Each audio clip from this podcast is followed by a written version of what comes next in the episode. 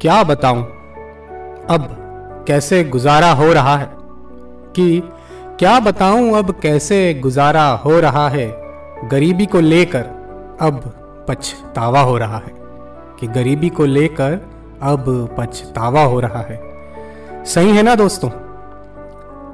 जो दिल से नहीं बल्कि हालात से गरीब होते हैं, उनका दुख बस वही जानते हैं। सच्ची बात है ये दोस्तों। नमस्कार दोस्तों, कैसे हैं आप? मैं आपका दोस्त शशांक और शायरी सुकुन डॉट कॉम पर मैं आज फिर एक बार आपके लिए बेहतरीन शायरियों की पेशकश लेकर आया हूँ। मुझे यकीन है कि आपको हमारी पहली पेशकश बहुत पसंद आई होगी। तो चलिए, बढ़ते हैं इसी तरह की दूसरी पेशकश की ओर। अर्ज़ करता हूँ, गौर फरमाइएगा आप सभी। विरासत में मिली हुई गरीबी। विरासत में मिली हुई गरीबी कोई अभिशाप नहीं होती। बहुत से अमीरों की ज़िंदगी गरीब हालात में ही शुरू होती है।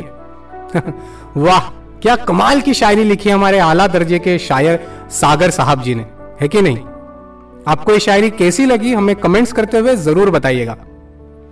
तो चलिए दोस्तों, अब बढ़ते हैं अगली पेशकश की ओर। अब मुलाइजा फरमाइएगा, गरीबी पैसों से नहीं, बल्कि हमारी सोच से आती है। क्या बात है? कि जो गरीबी होती है ना कि गरीबी पैसों से नहीं, बल्कि हमारी सोच से आती है।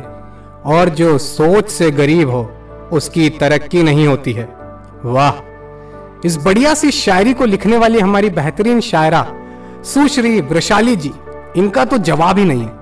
मैं अपने व्हाट्सएप स्टेटस पे यकीनन इस शायरी को ज़रूर रखने वाला हूँ। आप भी ज़रूर रखिएगा इस शायरी को अपने व्हाट्सएप स्टेटस पर। तो चलिए, इसी बीच हमारी अगली शायरी की ओर बढ़ते हैं। जरा अर्ज़ फरमाना चाहता हूँ, रोता रहता है हमेशा।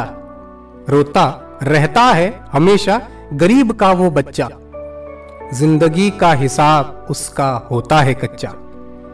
ज़िंदगी की सच्चाई बताने वाली इस शायरी को आप भी अपने दोस्तों के साथ शेयर ज़रूर करिएगा। तो चलिए दोस्तों, अब मैं आपका दोस्त शशांक आज के लिए आपसे विदा लेना चाहता हूँ और जाते जाते एक अंतिम शायरी आपको सुनाना चाहता हूँ। गौर फरमाइएगा दोस्तों, कोई कितना भी गरीबी में क्यों ना पला होगा, सही शिक्षा और मेहनत से यकीनन उसका भला होगा।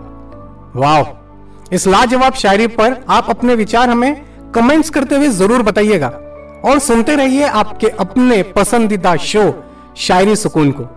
अगर आपको और भी ऐसी ही नायाब शायरियाँ सुननी है तो आप इस पोस्ट के नीचे दिए गए शायरी सुकून डॉट कॉम के लिंक्स पर ज़रूर क्लिक करें।